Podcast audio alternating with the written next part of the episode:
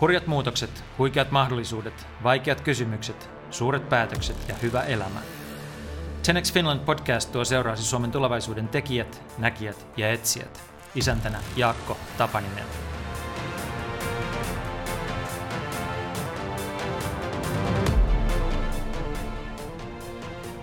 Jari Äänruut oli sikaria poltteleva leppoisa sosiologi, josta tuli askeettinen filosofi, kirjailija, maratonari ja hyvinvointiyhteiskunnan kyseenalaistaja. Uusimmassa kirjassaan Hyvin toiminta yhteiskunta hän haastaa sekä sen käsityksen vapaudesta, jolle länsimaiset valtiot rakentuvat, että saman tien koko kotoisen hyvinvointivaltion. Keskustelustamme tuli pitkä, mutta se on silti vasta paljon isomman väittelyn siemen. Miten puhua monimutkaisista asioista niin, että ihmiset kuuntelevat? Miksi yksilönvapaus kuuluu Suomessa vain ryhmän jäseniin? Mitä tapahtuu, kun filosofi osuu trauman laukaisimeen? Ja miksi itsekuri on avain vapauteen? Hyviä kuunteluhetkiä.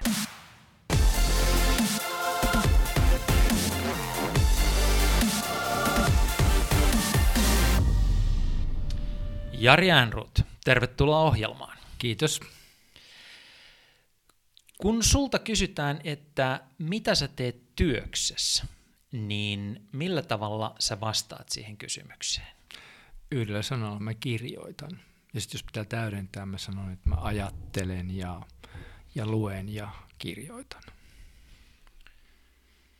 Silloin kun me varmaan ensimmäisiä kertoja tavattiin 80-luvulla tai 90-luvun alussa, sä olit Imagen perustajaporukkaa ja mä tulin sitten vähän myöhemmin mukaan siihen, niin niiltä ajoilta mä muistan sut tommosena niin kuin sikaria polttelevana, vähän sellaisena, voisi sanoa niin kuin trendisosiologina jopa, sä tutkit niin kuin jänniä asioita, heavy rockia muistaakseni ja jotain sellaista olit tehnyt, tehnyt tota, sen tyyppistä tutkimusta. Sitten niin kun, sä et varsinaisesti siinä vaiheessa enää ollut Imankes mukana, kun mä olin, mutta ja tiemme niin kuin etääntyivät mutta sitten kun sua seurasi, niin mun mielestä alkoi tapahtua sellainen jonkunlainen muutos siitä sikaria polttelevasta leppoisasta, vähän trendikkäästä kaverista semmoiseksi niin kuin askeettisemmaksi, maratoneja juoksevaksi, jopa ehkä niin kuin myös vähän vakavammaksi kaveriksi. Onko tämä mun muistikuva sun muutoksesta oikea vai, vai tuota?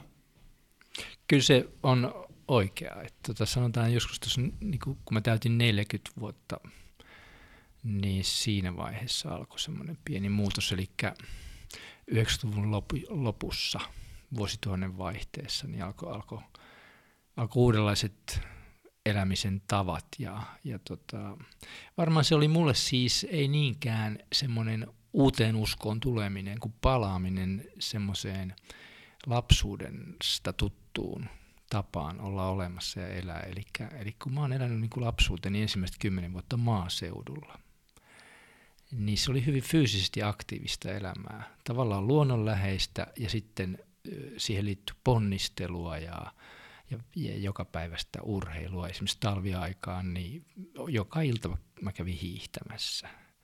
Niin se tavallaan ehkä sopeutti mut ja totutti mut sellaisiin niin kuin, tapaan kokea itseni elinvoimaiseksi, energiseksi ja, ja myös niin kuin, mielessä tapahtuvat asiat, semmoinen niin kuin mielen sisäinen luovuus liittyy semmoiseen aktiivisuuteen.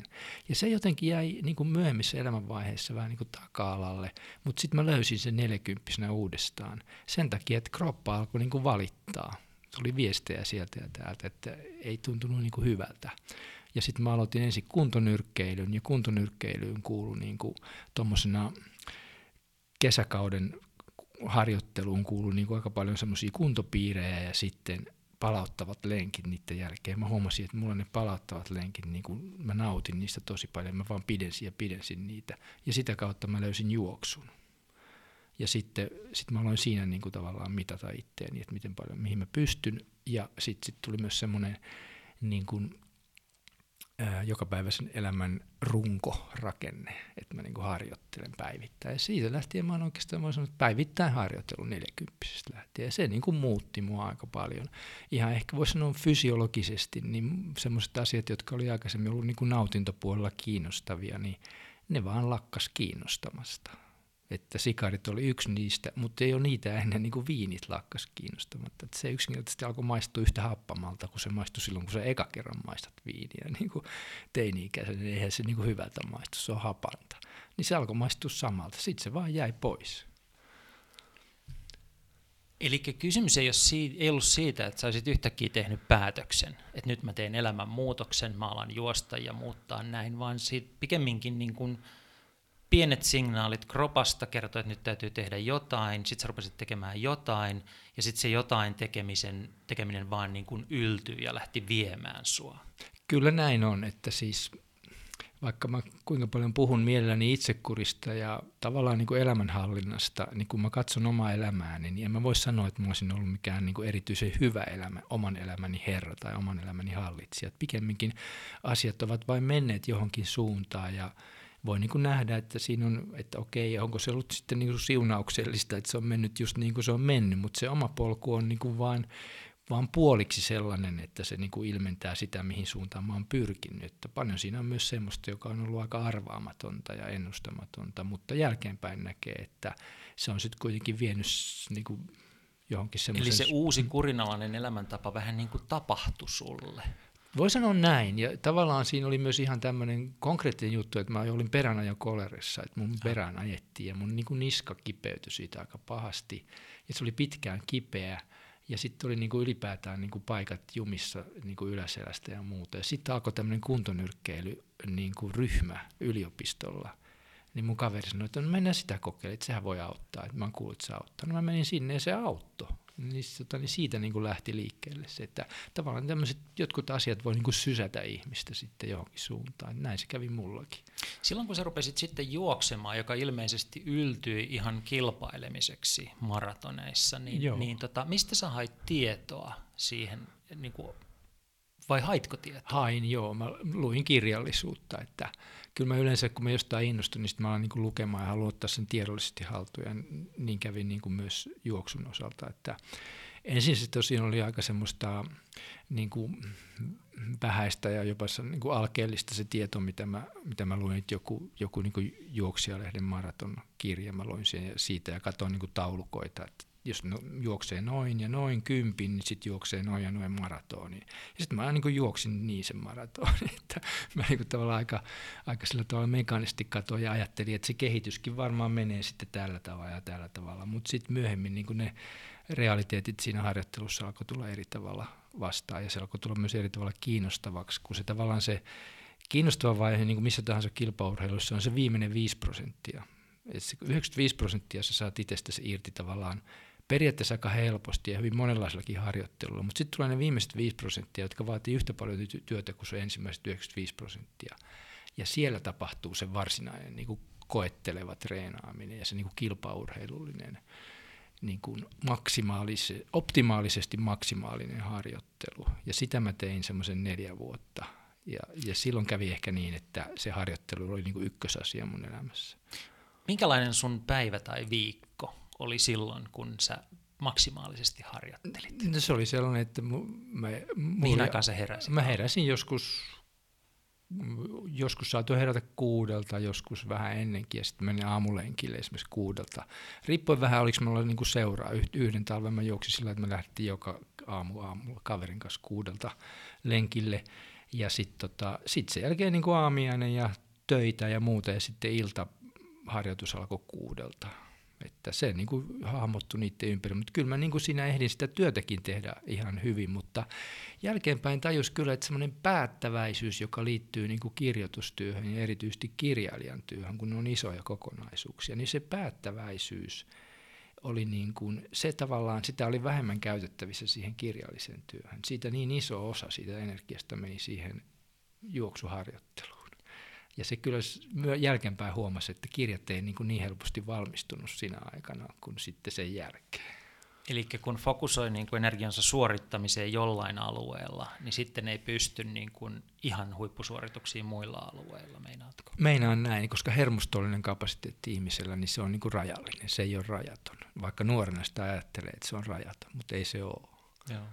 No miten tämä niinku ankara fokusoiminen ja sitten niinku ruumiin vähän rääkkääminen, mutta toisaalta se viiden prosentin kanssa työskentely, niin vaikuttiko se sun työhön tutkijana millään tavalla? Öm, kyllä se varmasti vaikutti sillä tavalla, että no kahdella tavalla. Että ensinnäkin se teki semmoiseksi niin ekonomisemmaksi, että, että, että alkoi asennoitua ehkä siihen niin kuin tutkijan työhönkin samanlaisella niin kuin semmoisella ikään kuin kontrolloidulla asenteella, urheilullisella asenteella. Siihen se vaikutti sillä tavalla, että, että kun, kun luki ja, ja niin kuin otti asioista selvää, niin pyrki tavallaan pääsemään johonkin. Että tavallaan semmoinen niin tavoitteellisuus tuli siihenkin mukaan. Mutta sitten se vaikutti myös sillä tavalla, että et tota, mm, se ei ollut niin kuin, se ei ollut se, mistä haki sitä suurinta energiaa. Et se suurin, suurin energisoituminen tuli kyllä siitä fyysisestä harjoittelusta.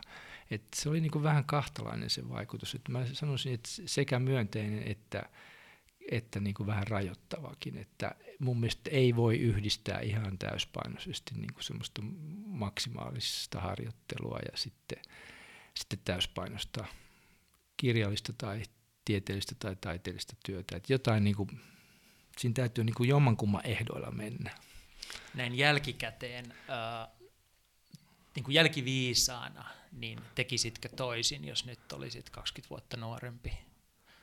E, en tekisi. Oli niin mukavaa juosta joo, e, joo, ja siis se on vähän niin kuin hurskastelu, koska kun se intohimo iskee, niin se, se on niin kuin väistämättä niin, että kun sä lähdet hakemaan niin kuin sitä, että sä otat itsestäsi irti kaiken, että sä saat sen niin kuin parhaan tuloksen itsestäsi irti, niin ei siihen väliin tu, voi tulla mikään. Että et, et jos sulla on se palo, niin se on ihan sama, mitä kukakin sanoo. Joku, joku sanoo, että sä vammautat itseäsi tuolla tavalla. No ehkä niin, mutta mä kuitenkin juoksen mun ennätykseni. Että mullakin oli sellaisia maratoneja, jotka oli niin kovia koettelemuksia. Erityisesti yksi, että mä niin ajattelin siinä viimeisen kympi aikana, että okei, okay, että nyt, nyt, nyt on niin, niin, niin kipeä tämä juttu, että nyt tässä niin joko, joko mä niin simahdan ja kuolen – tai sitten mä niin pääsen maaliin ja juoksen ennätyksen. Sitten mä pääsin maaliin esimerkiksi jos maratonissa, paransin 19 sekunnilla ennätystä mm-hmm. ja olin niin kuin hiton tyytyväinen.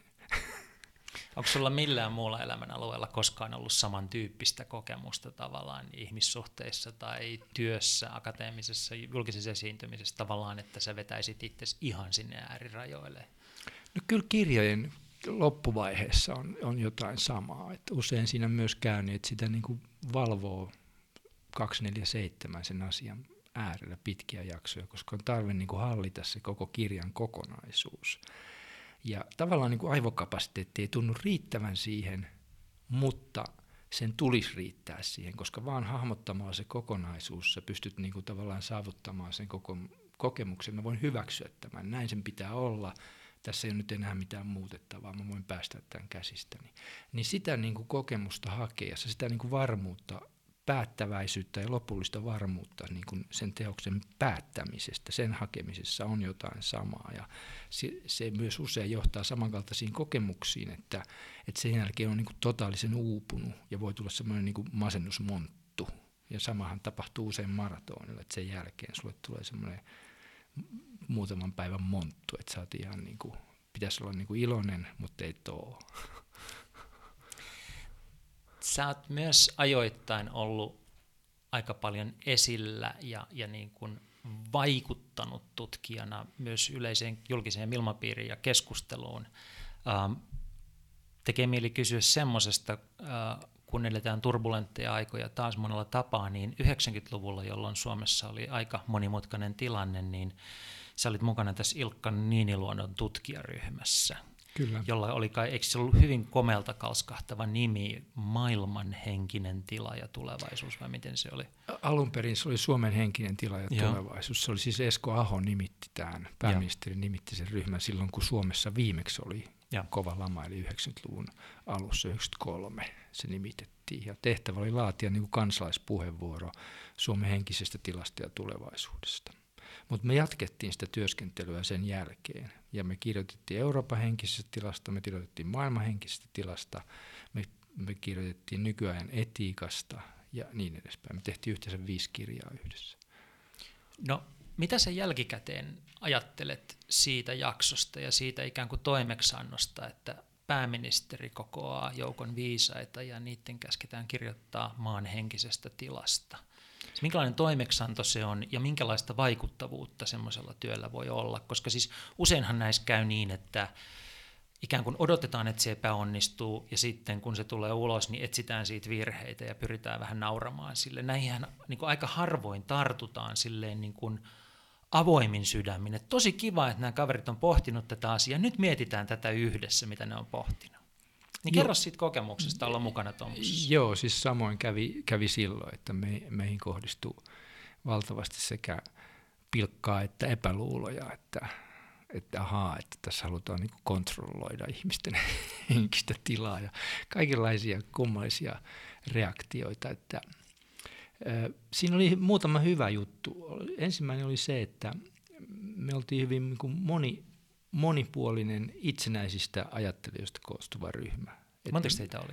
Meitä oli kuusi siinä e-, ekassa, ja, ei kun seitsemän itse asiassa, joo, kaiken kaikkiaan seitsemän. Ja, ja tota niin, oli ihan mahdotonta ajatella, että olisi syntynyt mitään yhdenmukaisuutta. Meidän piti laatia yhteinen puheenvuoro, mutta ei sitten tullut mitään. Lopputuloksena oli kirja, jossa oli niin kuin jokaisella oma puheenvuoronsa, mutta me saatiin kyllä sellainen aikaiseksi, että sitten pääministerille esitettiin ikään kuin semmoinen puheenvuoro, jossa oli esillä näitä eri näkemyksiä, että Ilkka Niiniluoto sitten niin kuin esitti sen, mutta että, no siinä kävi kaikenlaista, että, että siinä oli voimakkaitakin jännitteitä, mutta hyvä puoli oli siis tämä itsenäisyys itse jokaisella, että siinä ei ollut mitään semmoista, niin kuin, se ei ollut niin kuin komitea, että me ei tähdetty komitean mietintöä. Ja sitten toinen juttu oli se, että me ei saatu mitään palkkiota eikä haluttukaan. Nyt todella toimittiin kansalaisina.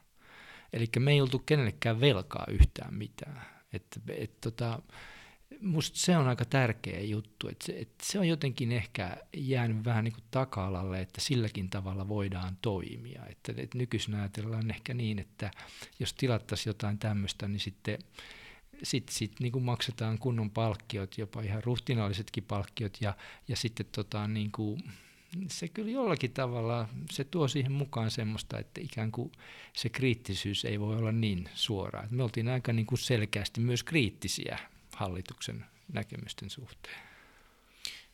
Tästä niin kuin tekee mieli jatkaa ja vähän laajentaa, vaan puhua intellektuaalin roolista kaiken kaikkiaan niin kuin elämässä, maailmassa, mutta ehkä erityisesti Suomessa sillä tavalla, että kun on sua seurannut, niin on tullut välillä sellainen olo, että, että ajattelisikohan toi Jari sillä että pitää säännöllisesti niin kuin ottaa vähän turpaansa ollakseen niin kuin aito intellektuelli, pitää niin kuin sohasta sillä tavalla, että ihmiset vähän niin kuin järkyttyy ja suuttuukin.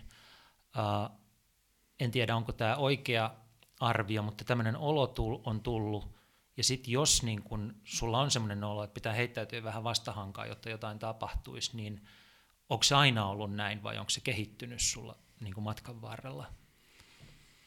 Mm, se on jollakin tavalla osa mun persoonaa, että jos mä näen asian jollakin tavalla siis, ikään kuin mun sisäinen totunen rakkaus sanoo, että asia on näin, niin mun on aika mahdotonta olla sanomatta sitä.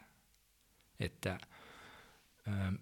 se johtaa mut usein sitten semmoisiin tilanteisiin, että mä tulen sanoneeksi jotain sellaista, joka ehkä kiteyttää monen muunkin näkemyksen, mutta se ei ole poliittisesti korrektia.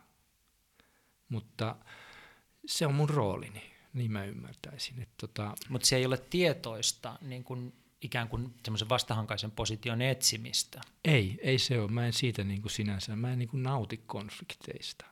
Päinvastoin musta ne on tylsiä, koska ne estää kommunikaation. Et mä hakisin mieluummin semmoista vuorovaikutusta ja kommunikaatiota, mutta kun sä sanot tämmöisiä asioita, niin se usein koskettaa jotain semmoisia niin trauma, trauma-asioissa puhutaan, että tämmöisiä niin triggeripisteitä, että jos sä sanot jotakin semmoista, joka koskettaa sitä, missä ihminen on traumatisoitu, niin se niin ylireagoi siihen. Niin tämmöisissä asioissa käy usein niin, että jos sä sanot jotakin semmoista totuutta, mitä nyt ei saisi sanoa ääneen, niin sitten ihmiset reagoi siihen, niin kuin traumaattiset ihmiset reagoi, että ne niin kuin hyökkää tai puolustautuu tavalla, jonka jälkeen kommunikaatio on mahdollista. Ja niin kuin psykologi toimii tämmöisessä tilanteessa niin, että se, ei, se huomaa, että okei, no sitten ei kannatakaan yrittää. Mutta filosofi ei voi toimia niin, filosofin pitää nimenomaan puhua sit siitä asiasta. Suomessahan toi, on ainakin sellainen olo, että Suomessa toi on ihan niin kuin erityisen vaikeaa toimista. Sä puhut, kun sä sanot, että sä, sun on pakko sanoa ääneen se, mitä sä näet, mutta sä et hae konfliktia, vaan haet vuoropuhelua. Niin äh, ehkä ensimmäinen kysymys on se, että poikkeako Suomi oikeasti? Mun mielestä se poikkeaa niistä niin kuin läntisistä, muutamista läntisistä kulttuureista, joihin on perehtynyt, niin suomalainen ilmapiiri poikkeaa tässä mielessä, että meillä on niin kuin tämä yhtenäiskulttuurin paine on kovempi täällä, ja tabuja on tavallaan enemmän kuin muualla. Mutta sitten, niin että et onko se näin, ja sitten niin jatkokysymys, että oletko matkan varrella oppinut sellaisia taktiikoita tai strategioita, jolla Suomessa pitää toimia, jotta pääsisi siihen tavoiteltuun vuoropuheluun? Joo, erittäin hyviä, hyviä kysymyksiä. Tuo yhdenmukaisuuden paine Suomessa, se on kyllä, sillä on erityinen merkitys Suomessa. Ja y- yksi semmoinen tekijä siinä on ihan, miten suomalainen kansalaisyhteiskunta muodostuu niin kuin 1900-luvun alkuvuosina, niin kuin suurlakon 1905 ja sitten meidän itsenäistymisen välisenä aikana, kun silloin tavallaan ensimmäisen kerran syntyi Suomessa tällainen – niin kuin vapaan modernin kansalaisyhteiskunnan alku. Se tuli niin kuin aika tavallaan nopeasti ja voi sanoa tavallaan helpostikin. Tuli, tuli myös niin kuin yleinen yhtäläinen äänioikeus ja, ja myös naisille ja niin poispäin. Niin se oli erittäin niin kuin vilkasta kansalaisyhteiskunnan aikaa, mutta siihen liittyy se, että se niin kuin yksilön vapaus ei, ymmärrettiin silloin niin, että se kuuluu ihmiselle vaan, kun se kuuluu johonkin ryhmään ei niin, että kun yksilö on niin kuin yksin. Jolloin tavallaan se jäi ehkä suomalaiseen niin kuin liberaalidemokratian sisään. Yksilönvapaus on kokoontumisvapautta. Joo, se on vapautta sulla on se vapaus, kun sä kuulut johonkin ryhmään, johonkin kollektiiviin. Mutta jos sä oot kollektiivin ulkopuolella, niin sit sä oot niinku vaarassa, sä oot turvaton, sä oot yksinäinen. Joka on oikeastaan juuri Ja päivä... myös yhteisö kokee sut vaarallisena. Myös niin päin. Mutta mut se on oikeastaan just päinvastoin kuin mikä on liberaalin demokratian tarkoitus. Sen tarkoitus on nimenomaan turvata ja suojata ihan yhtä yksilöä, yksilö, jokaista yksilöä, riippumatta siitä, mihin se kuuluu. Ja mä luulen, että tässä asiassa vasta nyt ollaan pääsemässä Suomessa siihen ihan oikeasti liberaaliin vaiheeseen, koska tämä nuori sukupolvi nykyisin, mä kuulen sitä koko ajan, niin ne sanoo niin kuin mulle, että ei nykyisin enää ole sitä yhdenmukaisuuden painetta. Ja mä alan uskoa siihen, koska myös tämä niin kuin, ihmisen vapaus olla oma itsensä niin kuin, ja identiteettivapaus, niin se on niin kuin, alkaa olla itsestäänselvyys ja semmoinen asia just, että jos joku yrittää sitä rajoittaa, niin kohta on niin kuin kaduilla kaikki puolustamassa sitä yhtä ihmistä, että sä saat olla oma itsesi. Ja se on hieno juttu mun mielestä, se on todella hieno juttu. Ja se on ehkä Suomessa jotakin, niin kuin, se on niin kuin käänne Suomen historiassa. Sun ei tarvitsekaan kuulua mihinkään ryhmään, sä saat olla ihan oma itsesi ja kaikki muut puolustaa sitä, että sä saat olla yksin vapaasti oma itsesi. Se on hyvä juttu.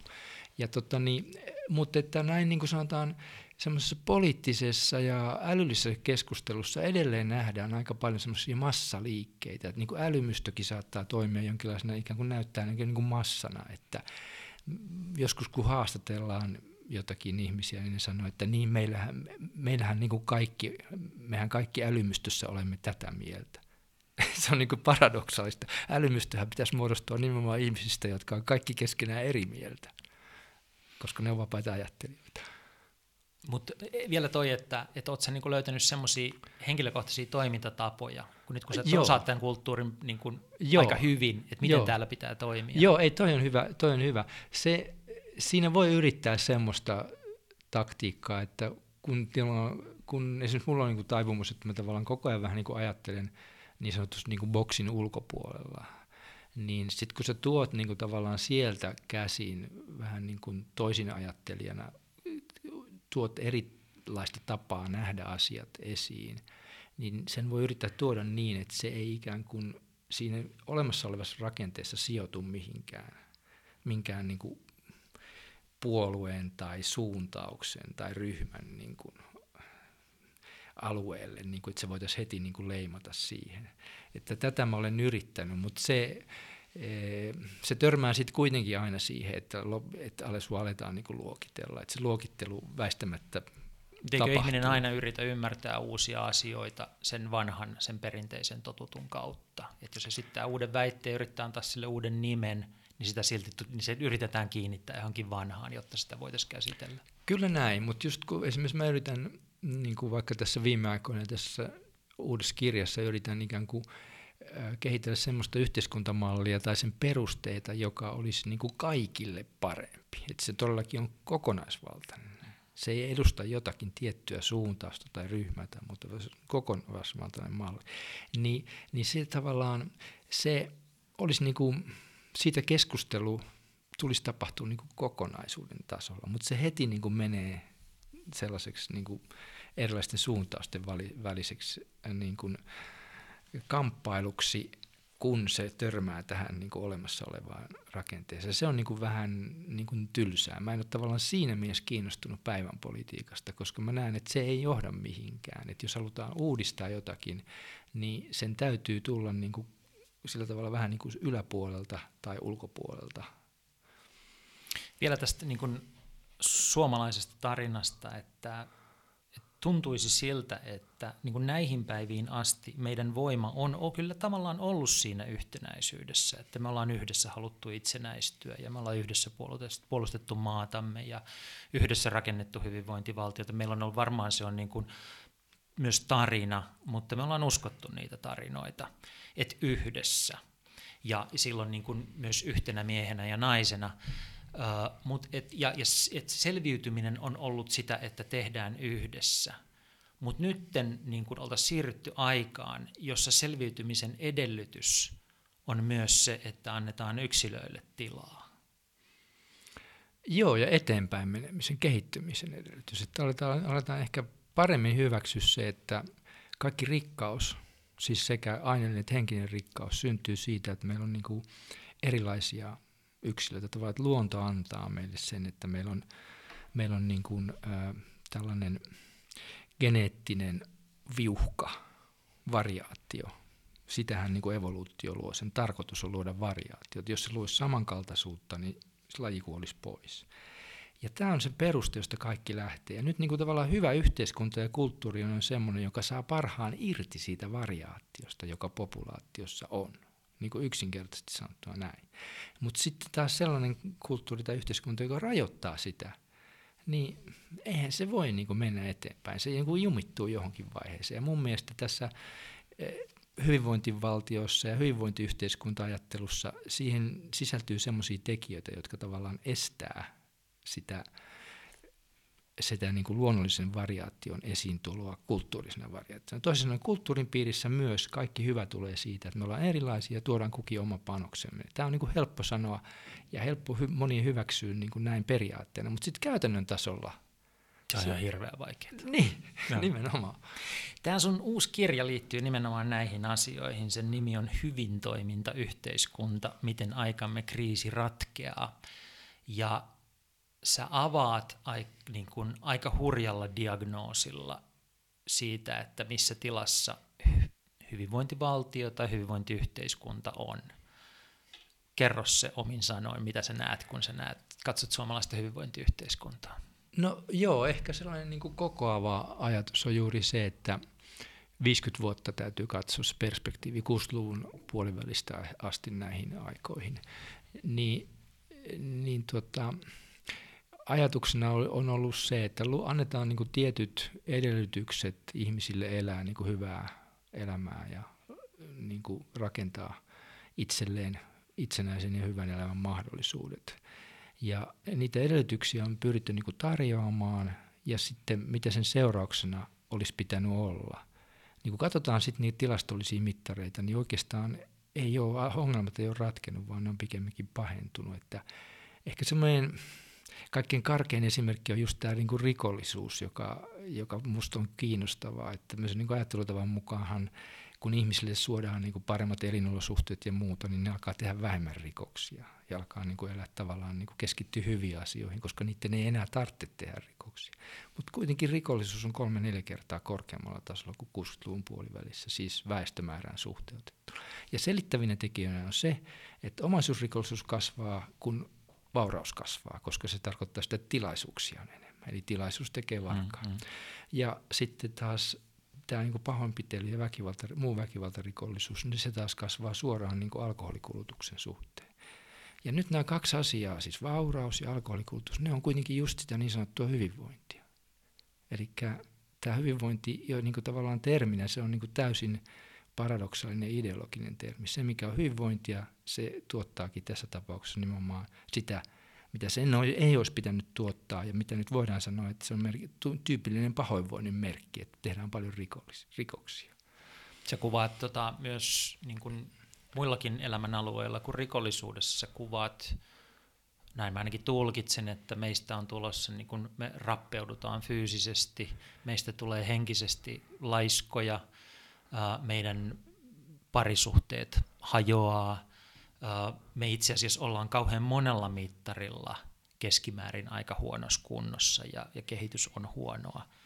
Kyllä, kyllä. Siis e, e, elin, elintapasairauksissa sitten just, no ylipaino on sellainen, joka on hyvin selvä, selvä. Ja tota, tosiaan toi paris, kyvyttömyys elää pitkissä kestävissä parisuhteissa, se on, se on tällainen kans tunnusmerkki, joka voidaan nähdä, että ja siellä on monia. Siellä on masennuslääkkeiden käyttö on, on lisääntynyt ja näin poispäin. Että tavallaan kaikki ei mitenkään niin kuin mahdu siihen kuvaan, että voitaisiin sanoa, että johdonmukaisesti vaan hyvinvointi on parantunut. Totta on, että niin kuin koulutustaso on noussut ja, ja tota, esimerkiksi tupakointi on vähentynyt radikaalisti, koska sitä on niin kuin lainsäädännöllä rajoitettu. Mutta missään muissa asioissa oikeastaan ei ole tapahtunut semmoista. Sitten on tietysti lääkkeiden vaikutus ja, ja sitten semmoiset, että kun on niin kuin yksinkertaisesti tähän niin kuin, kaikille tarjolla olevaan ravintoon, niin siihen on vaikutettu, niin se on johtanut tiettyihin niin kuin muutoksiin myös ihmisten terveydessä, kansanterveydessä. Mutta tavallaan semmoiset niin ihmisten omat, omasta itsestä tulevat tavat niin kuin elää, jos niin kuin semmoisista elintavoista puhutaan, niin ei niissä ole tapahtunut niin kuin sellaista – Mm, menoa niin kuin tämmöiseen hyvinvointiin, vaan, vaan pikemminkin päinvastoin niin semmoiseen vähän niin kuin pakonomaiseen ja ihmisen terveyttä tuhoavaan hedonismiin, että se on niin kuin korostunut tänä aikana. Ja musta se on niin kuin johdonmukaista, että näin, näin käy, koska tässä ajattelutavassa on nojattu tällaisen niin kuin luonnollisen vapauden dogmiin, että ihmiset on niin kuin luonnostaan vapaita ja kun niillä annetaan vain mahdollisuudet, niin sitten ne alkaa toimia niin kuin viisaasti ja hyvin ja järkevästi, mutta ei, ei näin ei näytä käyvän. Niin siis toi ajatus taitaa olla niin kuin siinä, ensinnäkin niin kuin semmoinen vaan havainto, että toi mistä sä puhut, niin sen voisi, niin jos sä vaan puhut siitä, niin se voisi niin äkkiältään ohittaa silleen, että tässä on niin kuin keski-ikäinen maratoneen juokseva mies, joka ärisee ihmisille, jotka ei elää toisin kuin hän. Että se olisi sellaista niin kuin elämäntapakonservatismia. Mutta kirjassa sä vyörytät niin kuin aikamoisen määrän niin kuin ajattelua ja tilastoja ja, ja, ja niin kuin tämän asian tueksi, että se ei ole pelkkää, pelkkää niin kuin sedän tuhinaa, vaan, vaan tuota, se kyllä, niin kuin, sillä on aika vankka faktapohja, mutta edelleen vielä, että niin kuin, miten sä päädyit tähän näin, tai, tai niin kuin, minkä takia tämä alkoi sillä sua kiinnostaa, että niin kuin, kohtasitko sä omassa elämässä tätä, vai siis, että ihmiset on fyysisesti ja henkisesti huonossa kunnossa ja niiden elämä on huonossa kunnossa ja vaan niin kuin kehittyy huonoon suuntaan, että no, tuliko se niin kuin reaktio sellaisesta vai tuliko se niin kuin siitä, että sä tutkijana luit tilastoja ja, ja tuota, osallistuit yhteiskunnalliseen keskusteluun ja niin kuin tavallaan, oliko se älyllistä vai tunteellista päättelyä?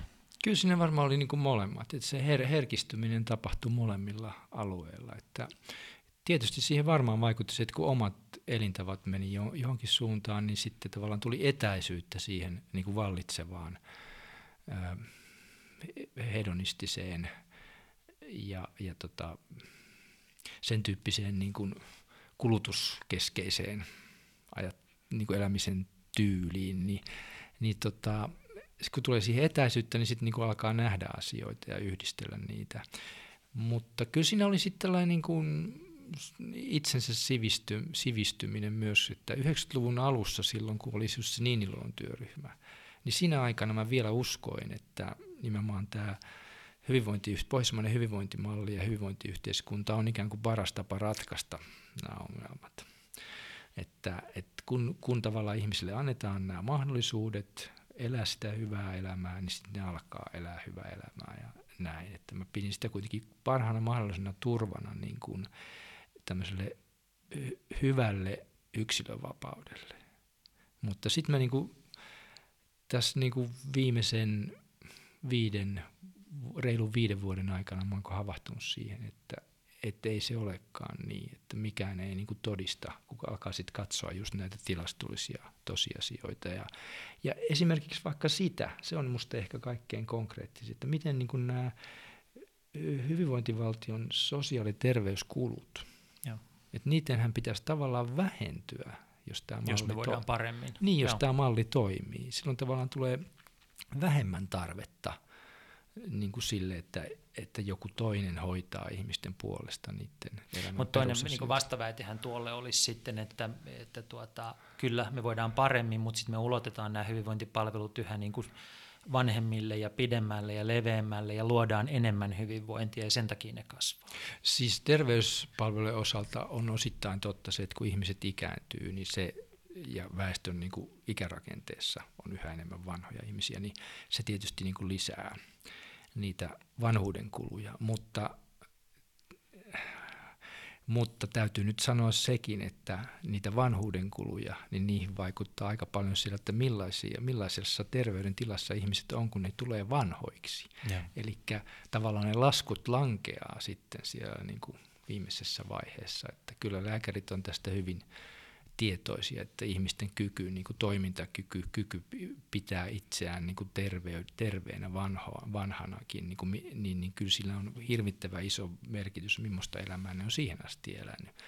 Eli, eli, eli se kyllä, ja sitten taas se ajatus, että, niin kuin, että se, ne kustannukset tulisi siitä, että sitä ulotetaan yhä uusille elämänalueille. Osittain varmaan näinkin, mutta esimerkiksi monilla tämmöisillä niin kuin sosiaalisten ongelmien alueilla, esimerkiksi vaikka lasten huostaanotossa ja tämmöisissä, niin ne on vaan lisääntynyt ne lasten huostaanotot. Ja, ja sitten käytännössä meille on myös syntynyt aika paljon semmoista ylisukupolvista työttömyyttä ja tavallaan on syntynyt semmoisia ihmisryhmiä, jotka, jotka elää niin kuin, jotka on tavallaan niin kuin, tämä järjestelmä niin kuin asettaa ne elämään semmoista niin sanottua vapaamatkustajan elämää ja niillä ei ole niin kuin toivoakaan päästä ikään kuin sieltä pois. Et se, se on minusta hyvin, hyvin niin kuin kiusallinen juttu, että tämä järjestelmä on luonut tällaisen, just, joka sen piti niin kuin ratkaista. Että senhän piti luoda sellainen tilanne, että kaikki tämmöiset poistuu, että ei ole näitä niin kuin syrjäytyneitä. Semmoinen asia, mistä mä ehkä eniten pidin sun kirjassa, oli se, että se pakottaa auttaa ihmistä miettimään, että mitä löytyy erilaisten tuttujen sanojen takaa. Et kun me sanotaan hyvinvointivaltio tai me sanotaan työ tai me sanotaan vapaus, niin mitä me sillä tarkoitetaan? Miten me ollaan opittu ajattelemaan se asia näin, mitä meidän on uskoteltu, mikä on niin se ryhmäpaine, joka painaa meitä olemaan tiettyä mieltä näistä sanoista. Mutta sitten jos pysähtyy niin kuin silleen yksin, että kukaan ei huomaa eikä näe sen sanan äärelle ja rupeaa miettimään, että mi, mitä tämän, tähän, tähän kätkeytyy, niin, niin tuota, sitä pääsee ton sun kirjan avulla niin kuin aika huikeille retkille. Ja varmaan se yksi huikeimmista retkistä, sen lisäksi, että voi miettiä, että miksi hyvinvointivaltio-sana on tabu, niin on kyllä tämä vapauden teema sananvapaus. Ja tuossa sä jo vähän sivusitkin sitä, mä oon ymmärtänyt, tai lukiessani ymmärsin, että sun kirjan ydinväite menee suunnilleen sillä tavalla, että länsimaiset yhteiskunnat, ehkä Yhdysvallat niin kuin kärjessä, on rakennettu semmoisen ajatuksen varaan, että me ihmiset synnytään vapaina. Ja sitten ympäröivän yhteiskunnan ja yhteisen niin kuin päätöksenteon pitäisi tukea tätä vapaana syntynyttä yksilöä toteuttamaan sitä vapauttaan. Eli meillä on tämmöinen ajatus, että me synnytään vapaiksi ja sitten yhteiskunnan tehtävä on, ja, ja yhteiskunnassa on sitten jotain pielessä, jos se kahlitsee meidän vapautta. Mutta sun väite onkin, että ei me mitenkään vapaina synty, synnytä. Että jos me, niin kuin, että me itse synnytään eläiminä, jolloin niin kuin vaistot ja ympäristö määrittelee sen, miten me eletään, eikä siihen mitään niin kuin vapaata päätöksentekoa kauheasti mahdu. Että vasta kulttuuri ja vasta niin kuin sen yhteisön perinne ja niin edelleen, se mitä me opitaan, miten me kasvetaan, niin tekee meistä vapaita. Ja itse asiassa tässä niin kuin myös ymmärsin, että on sen sun yhteiskunnallisen ajattelun ydin, että sen sijaan, että pitäisi tukea yksilön myötäsyntyistä vapautta, niin meidän yhteiskunta pitäisikin ajatella silleen, että sen pitäisi tukea meidän ponnistelua kohti vapautta. Kyllä, juuri näin, juuri näin, ehdottomasti juuri näin. Että tota, ää, tässä on sellainen 1700-luvun lopun tilanne, että silloinhan tämä niin kuin liberaali yhteiskunta syntyi. Ja ensimmäisen kerran tosiaan Yhdysvalloissa, Yhdysvaltain itsenäisyyden julistus 1776, joka oli niin kuin ensimmäinen kansakunta, joka muodostettiin sille perustalle, että sitä niin kuin valtaa, korkeinta valtaa ei oikeuta ja perustele mikään muu kuin se, että se edustaa sitä vapaista yksilöstä muodostuvaa kansaa. Sehän on niin kuin liberaalin demokratian ydinajatus. Mutta koska sen lähtökohtana oli kuitenkin tällainen sen aikakauden filosofia, ehkä ennen kaikkea John Locken ajattelu siellä keskeisenä takana, niin siinä ajateltiin kuitenkin niin, että, että luoja on luonut ihmisen, ja näinhän se lukee siis Yhdysvaltain itsenäisyyden julistuksessa ja niin kuin perustuslaissa, että, että luoja on luonut ihmisen vapaaksi ja antanut hänelle näitä tiettyjä vapauksia ja oikeuksia. Ja tämä on sillä tavalla paradoksaalista, että se valta, jonka tämä demokratia halusi niin kuin korvata, se valtarakennelma, oli niin kuin tämä kuninkaan valta. Ja kuninkaan valtahan pysyy pystyssä vain sen takia, että kuningas saa oikeutensa hallita muita Jumalalta. Eli sillä on tämä taivaallinen armo takana. Sen takia kuninkaalla on oikeus hallita muita. Ja just tämä piti niin kuin tavallaan syrjäyttää demokratialla, mutta hups vaan sinne lipsahti kuitenkin sisään se, että luoja on antanut sen vapauden. Eli tavallaan... Oikastiin. Tavallaan sama peruste jäi voimaan, mm. että se ei tulekaan sieltä niin kuin vapaista yksilöistä se oikeutus, vaan siitä, että on tämä luojan antama vapaus. Mutta äh, tämä on tällaista historian miten historiassa asiat menee. Että sitten kuitenkin tämä vapaan yhteiskunnan, niin ja sitten siitä kun kehitys jatkuu, niin sitten tuli tietysti Ranskan suuri vallankumous ja niin edespäin. Niin edespäin. Että se on niin liberaalidemokratian on ollut suuri menestystarina. Että vähitellen niin kuin kaikki läntiset maat on niistä on tullut liberaaleja. No nyt sä oot sitä mieltä, että se on kriisiytynyt. Se on kriisiytynyt, juu. Mutta vielä yksi, yksi juttu tästä, niin kuin, ää, ää, että siinä aikana, kun tämä liberaalidemokratia on hallinnut, niin kuitenkin nimenomaan se on mahdollistanut sen vapaan tieteen, joka ei nojaa auktoriteetteihin enää. Eli se ei nojaa esimerkiksi raamattuun tai johonkin viimeisenä auktoriteettiin, vaan ihan vapaasti tutkita asioita. Ja juuri tämä vapaa tutkimus on osoittanut sitten sen, että ihminen on kehittynyt samalla tavalla kuin muutkin eläinlajit evoluution seurauksena. Ja kukaan vapa- vakasti, va- vakavasti otettava tieteentekijä ei enää väitä, etteikö se olisi näin. Että, että ihminen on kehittynyt evoluutioisesti, jolloin ihminen on samanlainen eläin kuin muutkin syntyperäisesti. Eli tavallaan tämä vapaa yhteiskunta on osoittanut se, että sen, se mikä oli sen alkuperäinen idea, niin se ei pidä paikkaansa. Et ei ole luoja luonut, vaan evoluutio on luonut homo sapiensin. Ja, ja tämä niin kuin tavallaan on mun mielestä kiistaton argumentti. Että voidaan niin kuin sanoa, että, että ihmisluonnossa ei ole vapautta, koska luonnossa ei ole vapautta. Se on niin kuin mun mielestä perimmiltään kiistatonta. Ja tämä tarkoittaa sitä, että ihmiskäsitys muuttuu tämmöisestä olemusperusteisesta enemmän tämmöiseksi kulttuuriperusteiseksi. Että ei ole enää essentialistista ihmiskäsitystä, vaan kulturalistinen ihmiskäsitys. Ja se näkyy niin kuin filosofiassa, että filosofia menee siihen suuntaan. Mutta politiikassa yhteiskuntapolitiikassa mun mielestä ja perustuslain tasolla tätä niin kuin käännettä ei ole vielä tapahtunut. Että tavallaan edelleen on uskossa, edelleen on voimassa semmoinen olettamus ja usko tämmöiseen luonnolliseen alkuperäiseen vapauteen, joka kaikilla ihmisillä on. Ja jotkut poliitikot saattaa sitä jopa käyttää. Ihan ne puhuu, että mehän synnymme vapaina. Ja Kyllähän meistä moni varmaan ajattelee mielellään niin, että olen syntynyt vapaaksi ja mulla on tämmöisiä oikeuksia synnynnäisesti ja sitten nämä niin kuin viranomaiset ja aikuiset ja muut rasittavat tyypit yrittää estää mua niin kuin käyttämästä vapautta. Niin. No joo, just näin. Tavallaan se, siinä on aika semmoinen, niin siinä on aika niin kuin lapsenomainen peruskäsitys vapaudesta voimassa. Se on musta kiinnostavaa ja mä, mun juuri se ydinteesi, niin kuin sä hyvin oot oivaltanut, niin on se, että siinä käsityksessä on tapahduttava ja mun mielestä väistämättä tapahtuukin joku muutos. Muuten tämä niin kuin liberaalidemokratia ei voi ratkaista näitä perusongelmia ja päästä eteenpäin. Että tavallaan jos se onnistuu ratkaisemaan nämä ongelmat, niin, niin kuin väestön laadullinen taso paranee. Että ihmiset saa enemmän irti itsestään, elää paremman elämän, jolloin ne myös tuottaa enemmän ja kaikki menee eteenpäin. Koska silloin ne ei enää harjoita tota, niin sellaista itsetuhoista vapautta. Se on niin kuin yksinkertainen selitys. No tota, tämä on fantastinen ajatus, mutta jos me yritetään niin kuin konkreettisesti kiinnittää sitä tähän todellisuuteen, jossa me eletään, niin mitä se tarkoittaa yksilön kannalta, jos hän niin kuin oivaltaa, että mä en olekaan syntynyt vapaaksi, mulla on oikeus kaikkiin näihin asioihin, vaan mun itse asiassa pitää ponnistella kohti vapautta. Niin mitä se ponnisteleminen kohti vapautta tarkoittaa? No kyllä se tarkoittaa... Niin kuin... Et jos anteeksi vielä, niin kuin mm. aikaisemmin ajateltiin, että ollakseen vapaa, niin pitää irtautua kaiken maailman kahleista.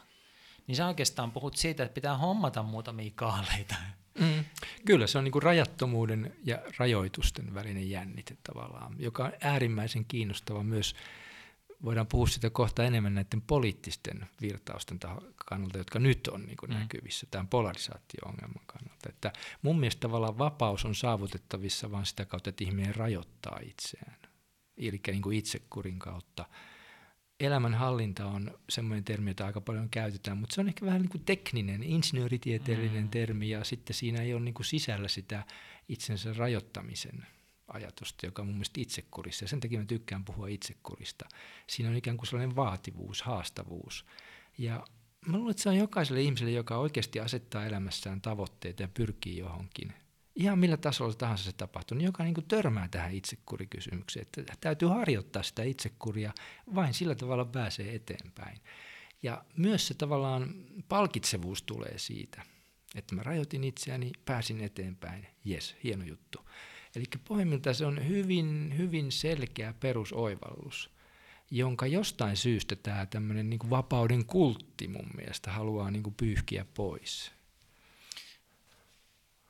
Mulle semmoinen hirveän tärkeä niin kuin oivalluksen siemen joskus oli juuri ton tyyppinen oivallus itse, että niin kuin mietti yksilövapautta ja, ja ajatteli, että, että hetkinen, jos mä vaan niin kuin pyrin siihen, että mä oon vapaa, irrallaan kaikesta, joka tarkoittaa myös sitä, että mä en niin kuin, ota hirveästi vastuuta asioista, niin eikö semmoinen vaan niin kuin pelkkään vapauteen pyrkiminen, irrallisuuteen pyrkiminen lopulta tarkoita sitä, että käytännössä muut päättää mun puolesta, koska mä en niin kuin ryhdy mihinkään, mä en ota vastuuta, mä en etsi suuntaa elämälleni, mä vaan niin kuin liihottelen – mutta jos mä teen tällä tavalla, niin kun maailma on kuitenkin kova paikka, niin sitten muut päättää mun puolesta, että missä tunnelissa mä saan liihotella. Ja, ja vaan niin kun itse asiassa niin kun, vapauden niin semmoinen ehto, jotta voisi olla vapaa, niin se vaatiikin itse asiassa hurjan määrän itsekuria. Tämän niin jossain vaiheessa – myöhäisnuorena poikana, kun niin kuin oivalsi, katteli ympärilleen ja mietti, että miten ihmiset elää, niin se oli jotenkin semmoinen, niin kuin, että wow. Joo, mä, mä saan kiinni tuosta kyllä, tuosta oivalluksesta, että mutta mitä muuta se voisi mm. tarkoittaa niin kuin yksilön kannalta, että, että tota, siis sä kerroit oman tarinas, joka on vain yksi tarina, että sä ryhdyit juoksemaan ja, ja tuota, teit siitä tavoitteellista ja se tavallaan tapa tehdä asioita sitten niin kuin heijastui muuhunkin elämään, se on hyvin kurinalaista. Ja sä menit siinä aika pitkälle, että sä työskentelit sen viimeisen viiden prosentin kanssa. Mutta et, et kai sä sentään niin kuin ajattele, että kaikkien pitäisi elää tuolla tavalla.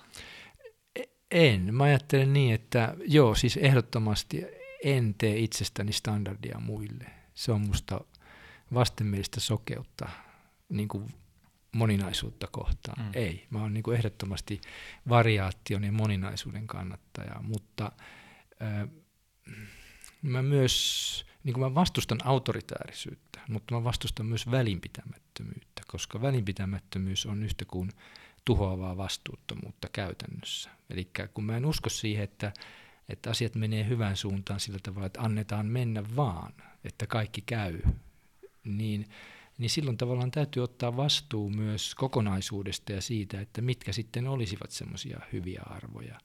Ja esimerkiksi tässä terveyden alueella, niin se on ihan selvä, että niin sanottu niin terveet elintavat, niin ei se ole mikään kapea alue. Se on aika niin laaja kirjo, että siinä on ihan riittävästi vapautta elää monella tavalla ja silti eletään ihan riittävän terveesti eikä tuhoavasti. Että vaikka nyt otetaan niin painoindeksi, niin se tarkoittaa mun pituisella miehellä, että on 20 kiloa sitä niin variaatiota, mitä saa painaa. Että eihän se nyt ole kova vaatimus pysyä 20 kilo haarukassa, jos näin niin kuin karkeasti sanotaan. Ja sama on kaikissa muissakin asioissa. Että kyllä sitä niin kuin tilaa on, mutta että niin kuin, mä ajattelen ehkä niin, että jokaisen tulisi löytää sellainen oma tapansa toteuttaa itseään niin, että se palvelee koko yhteisöä.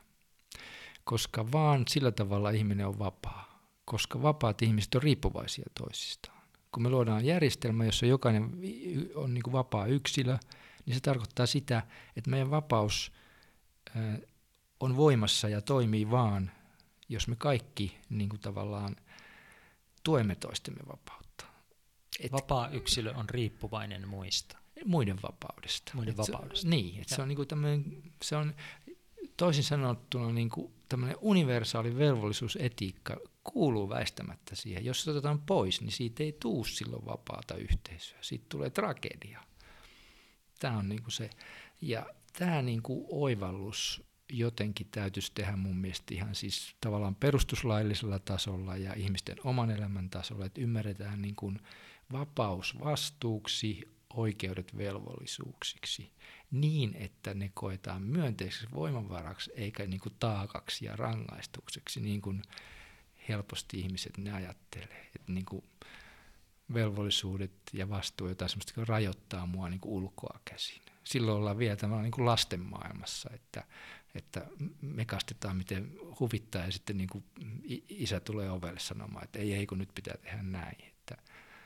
Ja siltä niin kuin musta joskus näyttää tässä meidän yhteiskunnassa, jossa niin kuin tavallaan vastuu on jätetty järjestelmälle, että, että ihmiset elää vähän niin kuin lapsenomaisesti. Ja sitten sen kääntöpuoli on se, että semmoisia ihmisiä, jotka elää hyvin kurinalaisesti ja hyvin tavoitteellisesti, niin ajatellaan, että niillä on joku yliihmiskompleksi.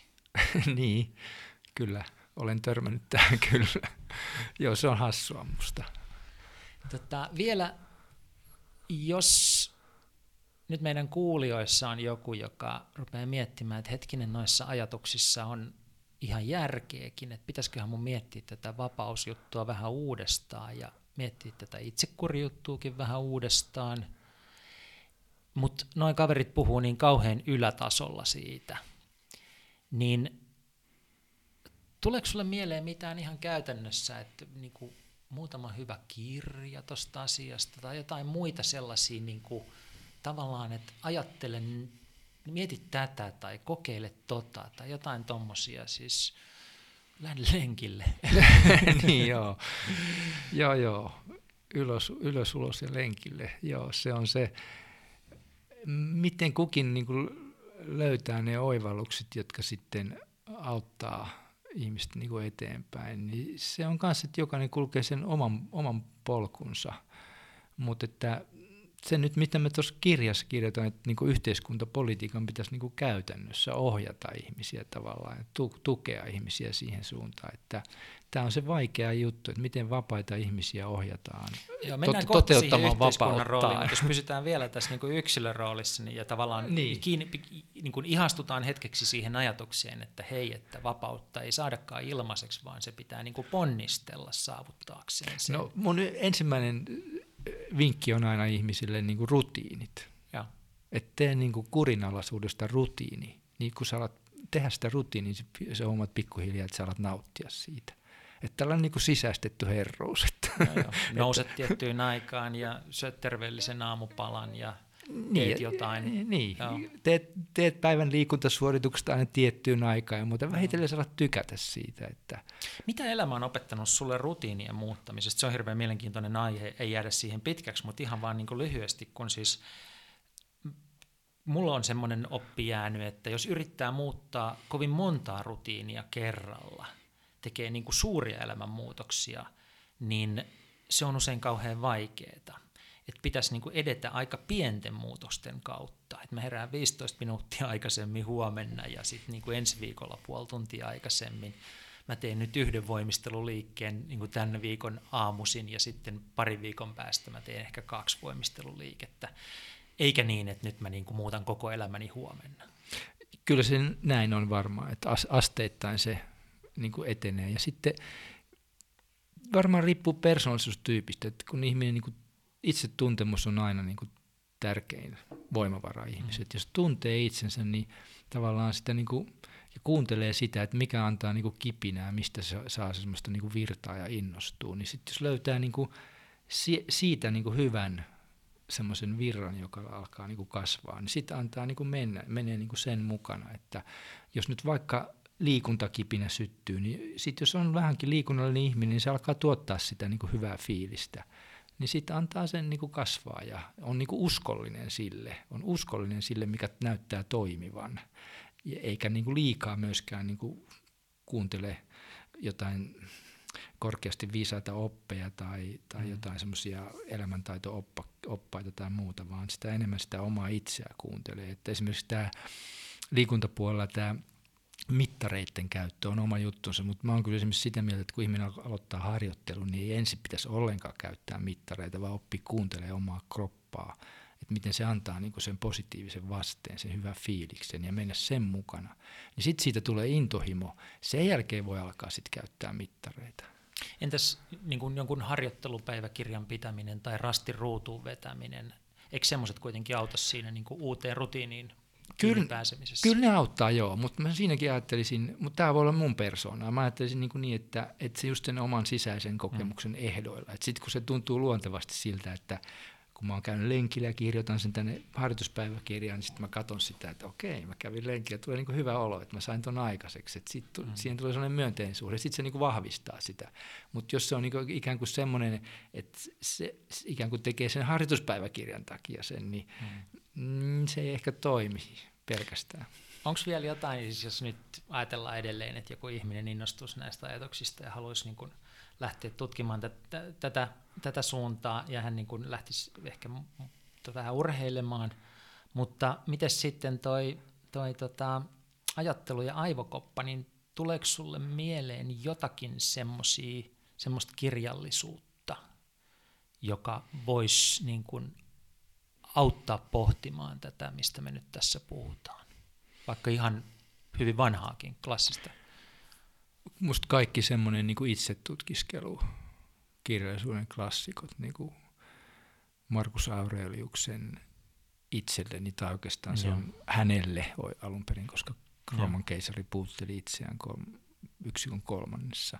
Eli stoalaisen kirjallisuus. Se on stoalainen, ja sitten kirkkoisa Augustinuksen tunnustukset on myös tämmöinen klassikko, niin kuin itsetutkiskelun klassikko, niin ne, ne tavallaan auttaa musta sillä tavalla, että kun niissä mennään niin kuin todella syvälle siihen, että ihminen katsoo itseään niin kuin ikään kuin vilpittömästi ja lahjomattomasti ja totuudellisesti, niin yleensä sen liikkeen saaminen itsessä liittyy semmoisiin muutosvaiheisiin, jolloin ihminen oikeasti pääsee eteenpäin. Et sen täytyy katsoa itseensä mahdollisimman totuudenmukaisesti, eikä yrittää niin kuin uskotella asioita, vaan nähdä itsensä.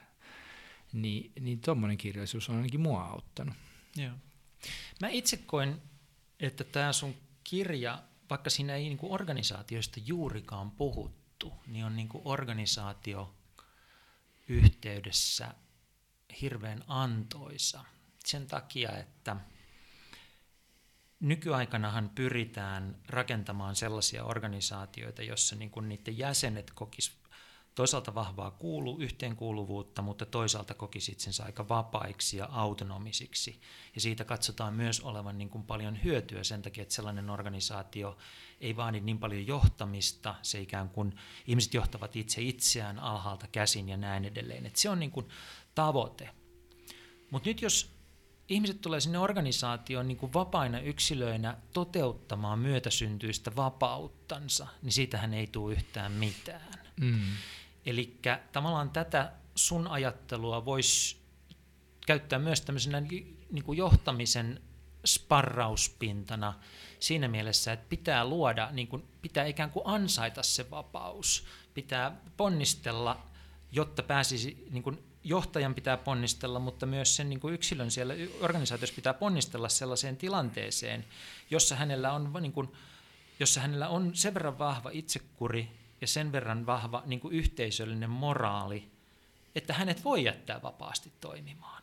Hän, mm. hän niin kuin toimii sen yhteisön hyväksi ja hän toimii kurinalaisesti. Hän ei tarvitse niin kuin kovaa johtamista eikä tarvitse olla, olla, olla tuota, tuommoista kellokorttia tai muuta typerää. Ja hän pystyy reagoimaan sitten niin kuin vaikka nyt sitten yrityskontekstissa nopeasti itsenäisesti, nykyään pyritään siihen, että pystyy nopeasti itsenäisesti reagoimaan asiakkaiden toiveisiin ja tarpeisiin, eikä pidä mennä pomolta kysymään. Mutta että tuo, mistä puhut, niin mun mielestä edesauttaa tällaisen organisaation syntymistä ja kehittymistä. Joo. Siis, Toi vapauden tulkintamista. Joo, mä ymmärrän ajatuksia. Olisin kyllä samaa mieltä, että tavallaan semmoinen niin itseohjautuvuus ja vapauden ymmärtäminen niin, että, että se vasta on vapautta, jos ihminen kokee käyttämässä vapautta niin, että se johtaa johonkin arvokkaaseen. Mm. Eikä ainoastaan oman itsen kannalta, vaan oman itsen ulkopuolella. Niin vaan silloin tavallaan, silloin tavallaan ihminen toimii niin, että, että, että, että se sitten säteilee oma, siihen koko ympäristöön sillä tavalla, että että hän tavallaan, hänen vapautensa palvelee muiden ihmisten vapautta. Ja se on tavallaan, se on semmoinen niin kestävä, kestävä yksilöllisen kehittymisen ja kasvun perusta. Että se on niin kuin, tulee sieltä sisältä käsin. Että tavallaan tuo arvokkuuden kokemus on ehkä sinne se ratkaiseva. Ja sitä ei saavuteta, jos ei ne tavoitteet ole riittävän korkealla.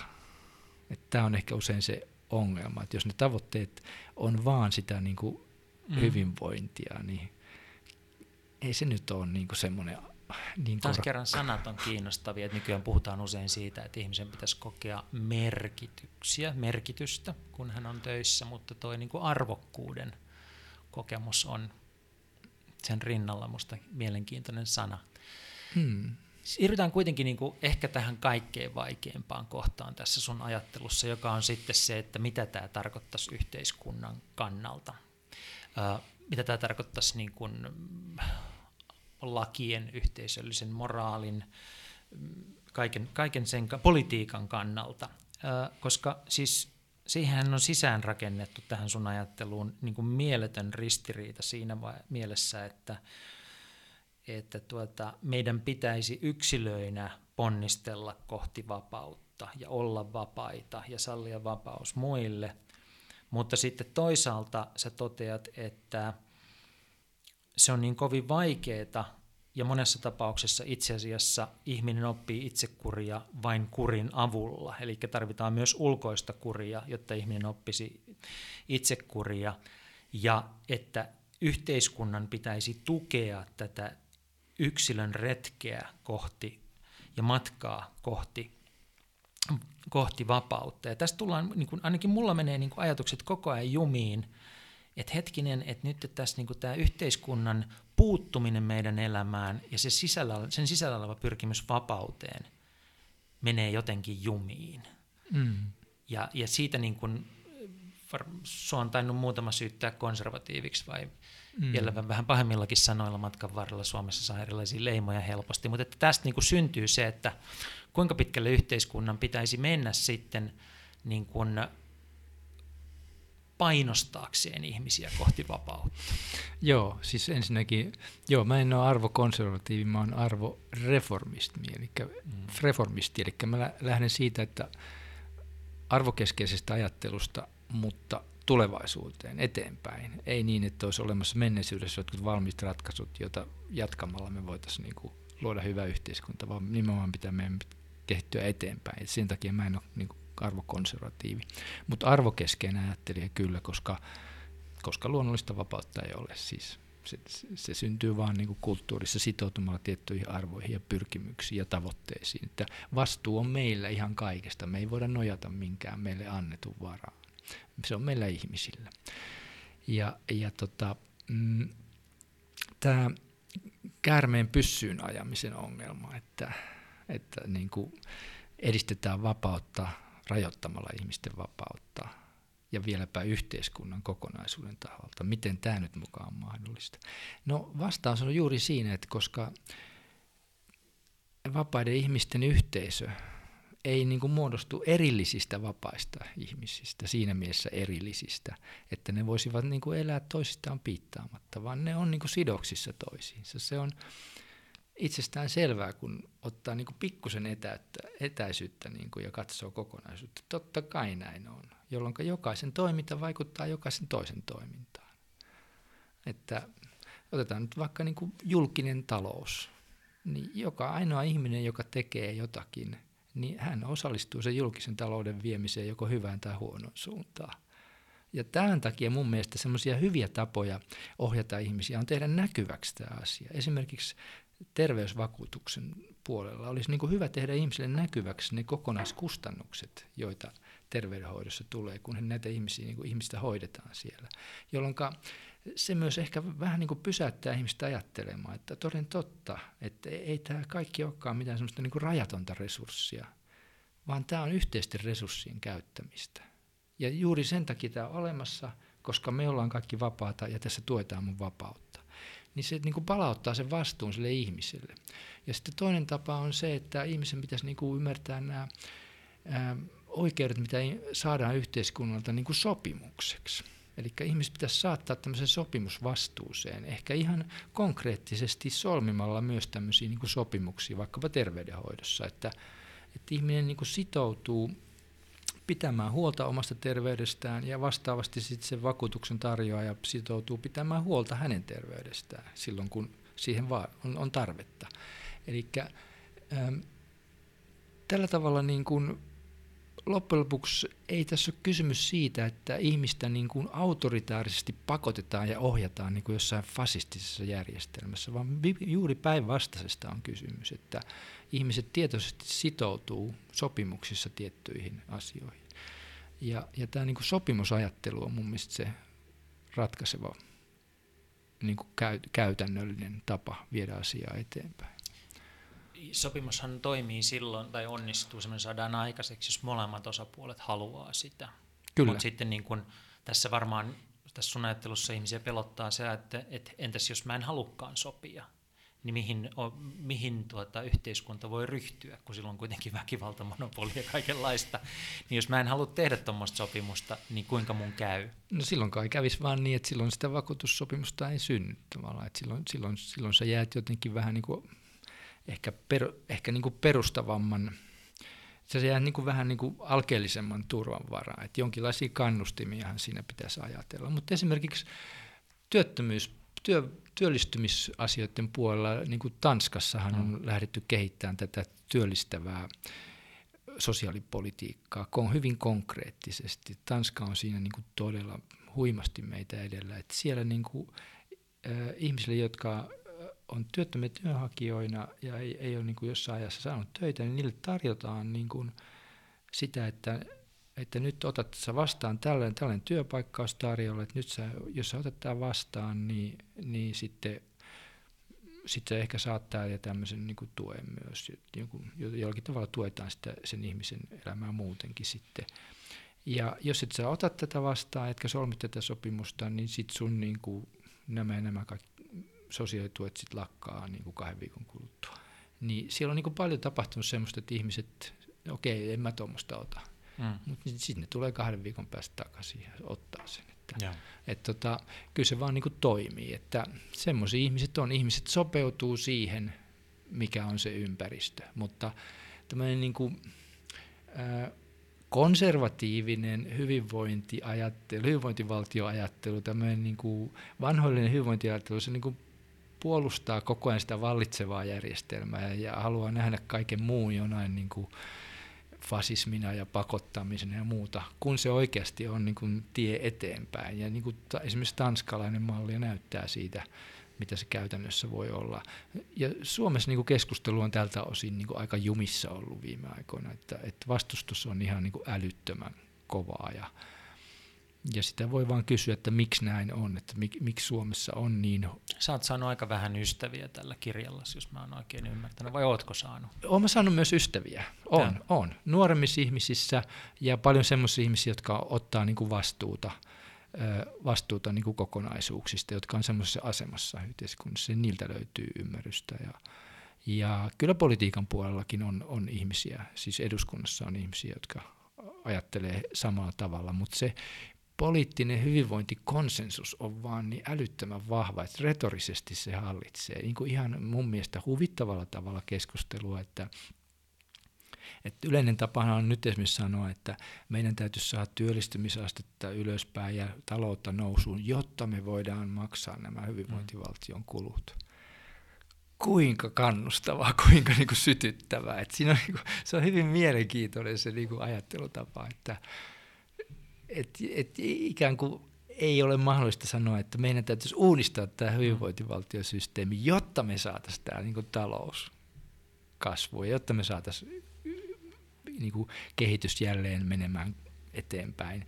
Että se olisi minusta niin kuin rehellisempi tapa suhtautua, koska se käytännössä kuitenkin se hyvinvointivaltion kustannus niin kuin tällä hetkellä niin kuin rampauttaa tuon julkisen talouden ihan, ihan ratkaisevalla tavalla vähän yllättävästi, joskin varmaan niin kuin loogisesti, niin tuossa sun kirjassa työ, työn tekeminen on aika tärkeässä roolissa.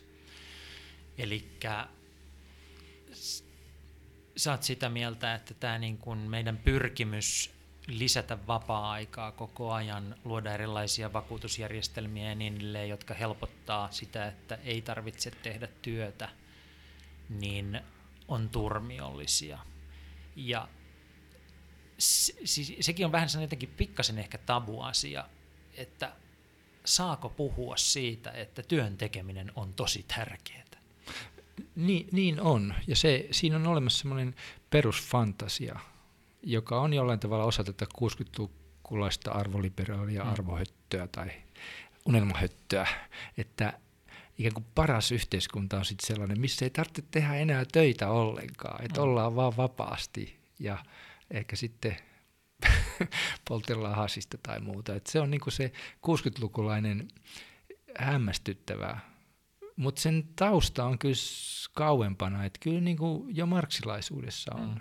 ihan niinku sisällä semmoinen ajatus, että sitten kun on, kommunismi on mennyt tarpeeksi pitkälle, niin jokainen tekee vaan sitä, mitä niinku vähän niinku huvittaa tehdä. Että sellainen niinku työstä vapautumisen fantasia, se on, niinku, sillä on niinku syvät juuret ja mun mielestä se fantasia on virheellinen. Ensinnäkään ihmiset ei tykkää pidemmän päälle elää ilman jotain niin kuin arvokasta työtä. Päinvastoin nimenomaan työn avulla niin ihmiset kokee olemassa jollain tavalla arvokkaita, osa yhteiskuntaa, hyödyllisiä ja niin poispäin. Et useinhan ihmisille just eläkkeelle jääminen on valtava kriisi sen takia, koska niille ei ole enää mitään, mistä ne koki sitten se arvokkaaksi. Ja, ja siinä tapahtuukin musta ihan tolkutonta tuhlaamista, että ihmiset jää, jää nykyisin aivan liian nuorina ja kyvykkäinä eläkkeelle. Yksilöllisesti se tietysti se tilanne vaihtelee, mutta monethan on 80 asti todella niin kuin briljantteja ja teräviä ihmisiä, ja niillä olisi paljon annettavaa. Nyt ne niin kuin pannaan väkisin syrjään. Se on niin kuin älytöntä. Eikö ole niin, että tämä 65 vuoden eläkin ikä keksittiin Bismarckin Saksassa aikana, jolloin ihmisen keskimääräinen elinikä oli 67 vuotta? Taitaa olla näin, joo. Että, että kyllä, että se voitaisiin ihan hyvin niin kuin samalla periaatteella nyt nostaa tuonne 90. tai Tota, työ on myös sillä tavalla mielenkiintoista, että se mitä niin kuin näyttäisi olevan tapahtumassa, että et niin, kuin niin kovin monen asian ympärille tällä hetkellä yhteiskunnassa on syntymässä rajuja kuiluja. On niitä, joilla on, on työtä ja on paljon työtä. Tehdään tosi hurjasti töitä ja sitten niille, joita ei mennä millään riittää. Sitten on digitaalisia kuiluja ja on hyvinvointikuiluja ja terveyskuiluja ja niin edelleen. Uh, miten tavallaan, että hy, on hyvinvointivaltio niin kuin Suomi tai sitten me nähdään muita valtioita, muunlaisia niin kuin kuiluja syntymässä ja re, niin kuin rajuja reaktioita siihen. Uh, millä tavalla tämä sun hyvin toimintayhteiskunta, jolla nimellä sä kutsut tätä sun ajattelua, niin millä tavalla se voisi auttaa tähän niin kuin itse asiassa hyvin akuutilta ja lähes niin kuin pelottavalta vaikuttavaan ongelmaan, että yhteiskunnat repeää kahtia? No sillä tavalla, että työllistämisestä tehdään yhteiskuntapolitiikan perussääntö, niin kuin kaikessa, joka tarkoittaa niin kuin tavallaan sitä, että mitään ei saa ilmaiseksi niin kuin asiakkaan näkökulmasta, mm. että asiakas aina saatetaan työhön ja vastuuseen omasta elämästään. Ja tämä tosiaan esimerkiksi tämän Tanskan mallin pohjalta, siellä on saatu työllisyysastetta nostettua, niin se tarkoittaa sitä, että sillä tavalla voidaan työllistää ne ihmiset, jotka voi työllistyä vapailla markkinoilla. Mutta sitten edelleen jää ulkopuolelle tietty ryhmä ihmisiä, jotka ei ikinä tule työllistymään vapailla markkinoilla. Heidän työn tuottavuutensa ei ainakaan sillä hetkellä voi saavuttaa sitä tasoa, jota vapailla markkinoilla edellytetään. Niin mitä me tehdään niille ihmisille? Ne ei ole kuitenkaan toimintakyvyttömiä eikä työkyvyttömiäkään. Ja tavallaan on ihmisarvokysymys, on niin kuin väärin tuomita ne ihmiset niin kuin toimettomuuteen ja ikään kuin vapaamatkustajiksi. Ja tätä mä oon tarkoittanut, kun mä oon tehnyt tämmöisen ideaehdotuksen niin kuin luomisesta, että julkinen sektori omalla aktiivisuudellaan yhdessä työnantajien ja kolmannen sektorin kanssa niin kuin loisi tämmöiset takuutyömarkkinat näille ihmisille, jotka on tämmöisiä usein ne on tällä hetkellä semmoisia niin kuin vaikeasti työllistyviä, pitkäaikaistyöttömiä, jopa ylisukupolvisesti on ollut, oltu työttömänä ja näin poispäin. Tämmöisiä pieniä kokeilujahan on tehty. Suomessakin oli tämä Paltamon malli ja tämmöisiä, mutta ne ei ole välttämättä ollut aina kaikkein viisaimpia ne kokeilut, mutta yritys ja ajatus on ollut hyvä. Mutta mun mielestä se olisi se ratkaisu, että siinä tavallaan myönnettäisiin se, että vapaat markkinat ei työllistä kaikkia ja vapaat markkinat luo sen ongelman, että sinne syntyy tämmöinen ryhmä, joka ei oikeastaan koskaan pääse. No, jos ne pääsee tässä takutyömarkkinoille töihin, niin voi olla, että osa niistä ihmisistä myös sitten kehittyy siinä työssä niin paljon, että sinne pystyy nousemaan sinne vapaille markkinoille. Mutta mä en näke, ja monet ekonomistit näkee tässä ongelmaa, että se niin kuin sotkee tämä ekonomistisen mm-hmm. järjestelmän, mutta mun mielestä ei, jos ne toimii niin kuin tavallaan vähän eri periaatteella ja eri tavalla niin, että se, ne takutyömarkkinat myöskin, niissä se myöskin palkanmuodostus täytyy olla erilaista ja tavallaan palkkataso on alhaisempi. Että tavallaan kysymys on siitä, että ne ihmiset, se mitä ne ihmiset siinä saa, ne saa mahdollisuuden ansaita oman toimeentulonsa. Ja mä pidän sitä niin kuin ehdottomasti paljon parempana tilanteena kuin, että ihmiset vaan saa sen toimeentulonsa. Niin kuin, ja tässä on se ehkä se ajattelutapojen ristiriita, että tämmöinen niin kuin sosialistinen oikeudenmukaisuuskäsitys ei ollenkaan hyväksy sitä, että se olisi niin kuin hyvä asia, että ne ihmiset laitetaan semmoisen tilanteeseen, että ne saa ansaita itse sen toimeentulonsa. Ne ajattelee, että on parempi, että niille ihmisille vaan annetaan se, koska nehän ovat uhreja, kun vapaat markkinat eivät työllistä niitä. Tai jotenkin näin. Mä en niin ymmärrä sitä ajattelutapaa, mutta se on, siinä on niin semmoinen, semmoinen niin kuin, äh, kuilu ylitettävänä. Ja mä odotan mielenkiinnolla, että, että mihin kehitys menee. Mä uskon, että Suomessa mennään ensin siihen tanskalaiseen malliin, jossa ihmisiä työllistetään vapailla markkinoilla mm. ikään kuin tämmöisillä sopimus, sopimuksilla – ja, ja sitten toisessa vaiheessa sitten törmätään tähän, että silti jää paljon ihmisiä sitten ne pitkäaikaistyöttömistä. Mitäs me sitten niille tehdään? Tota, nyt sitten joku taas kerran, joka kuuntelee tätä, niin voi ajatella, että toi nyt on tuota perusporvarihöttöä, että aina noin hyvä osaiset sanoo, että pitää panna niin kuin poistaa kannusteloukkuja, mikä tarkoittaa sitä, että lasketaan ihmisten toimeentuloa ja, ja tuota, pakottaa ihmisiä töihin – miten sä reagoit, kun sulle sanotaan näin? Että toi nyt on kuultu ja... Mm, mm, niin, no mun mielestä se, siinä täytyy niin nähdä reaaliset tilanteet, jotka vallitsee, että, että taloushan on semmoinen niin kuin realiteettien maailma, että sitä ei voi niin kuin muokata ihan sellaiseksi kuin vaan niin kuin mielikuvituksessaan haluaisi. Ja, ja tämä niin kuin globaali talous, joka on niin kuin syntynyt, niin se tarkoittaa kyllä sitä, että ei ole mahdollista elää semmoisessa suljetussa mm. järjestelmässä ja, ja sillä on niin kuin omat tietyt seurauksensa ja niin kuin se on mulle oikeastaan sama, miksi tämmöinen ajattelu leimata, että voidaan leimata vaikka sitten porvallisista tai muuta sellaista. Mä itse puhuisin niin vastuuntuntoisuudesta, no. että, että vastuullisesta vapaudesta ja, ja, ja yksilön arvon kunnioittamisesta, että jokaiselle ihmiselle pyritään turvaamaan mahdollisuus niin kuin tehdä työtä ja ansaita omaa toimeentulonsa. Mä, mä en näe sitä niin kuin millään tavalla johonkin poliittisen suuntaukseen liittyvänä jos pääministeri Sipilällä olisi toimiva hallitus, joka oikeasti saisi asioita aikaa ja tapahtumaan, ja Sipilä soittaisi sulle ja sanoisi, että nyt tuu hallituksen kuiskaajaksi. Et kerro meille kolme asiaa, mitkä meidän pitäisi tehdä. Stubbi ei ole enää mukana, mutta silti hän sanoisi, että kolme asiaa. Et sulla on nyt niin kuin Jari mahdollisuus kuiskata mun korvaan kolme asiaa ja me toteutetaan ne täällä Suomessa mitkä ne kolme asiaa olisi? Konkretisoidaan tämä sun ajattelu ihan toimenpiteiksi. No, konkreettiset toimenpiteet tarkoittaisi ihan tämmöistä niin politiikkamuutoksia. Ja. No, periaatteena, periaatteellisella tasolla niin kuin läpikulkevasti se, että kaiken yhteiskuntapolitiikan perustaksi tehdään niin kuin perussäännöksi, pääsäännöksi tehdään tämä työllistäminen. Se olisi se niin kuin lähtökohta.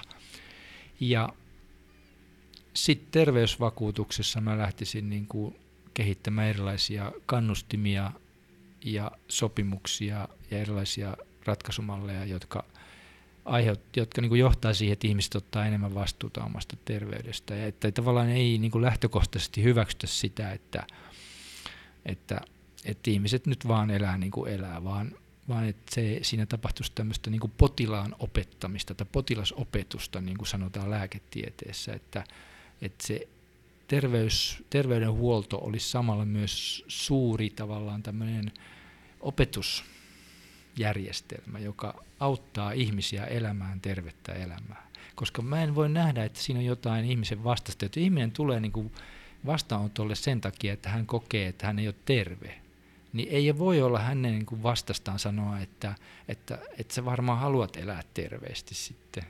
Niin, niin mun mielestä siinä on se niin kuin lähtökohta tämä, niin kuin, tämä olisi niin kuin se, se yksi. Ja sitten olisi nämä niin kuin, takutyömarkkinat olisi ehkä semmoinen, jota, jota mä lähtisin kokeilemaan, koska se, se on niin kuin musta todella väärin niitä ihmisiä kohtaan, jotka elää niin kuin syrjäytyneenä ja, ja niin kuin työelämän ulkopuolella, vaan sen takia, että heidän niin kuin kykynsä ei niin kuin riitä siihen, mitä vapaat markkinat edellyttää. Mutta että juuri sitähän oikeastaan tämmöisen niin kuin ihmisistä huolta kantavan valtion pitäisi olla, että se pystyy auttamaan näitä kaikkein niin kuin vaikeimmassa ja kurimmassa asemassa olevia ihmisiä. Nyt se apu on vain sitä, että niille annetaan niin kuin sosiaalitukea ja rahaa, mutta ei sitä mahdollisuutta osallistua työhön. Että tos, olisikohan tuossa ollut kolme? No joo, kyllä siinä suunnilleen oli.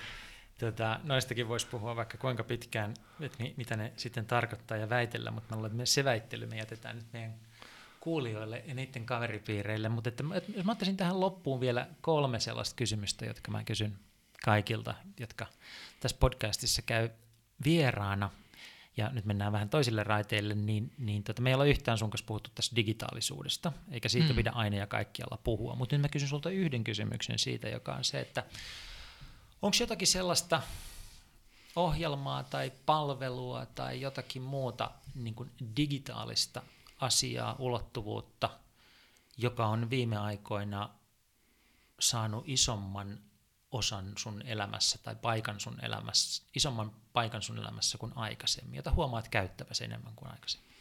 Siis äh, ei, ja se johtuu siitä, että sitä ei ole. Mm. Ja, ja se pitäisi luoda.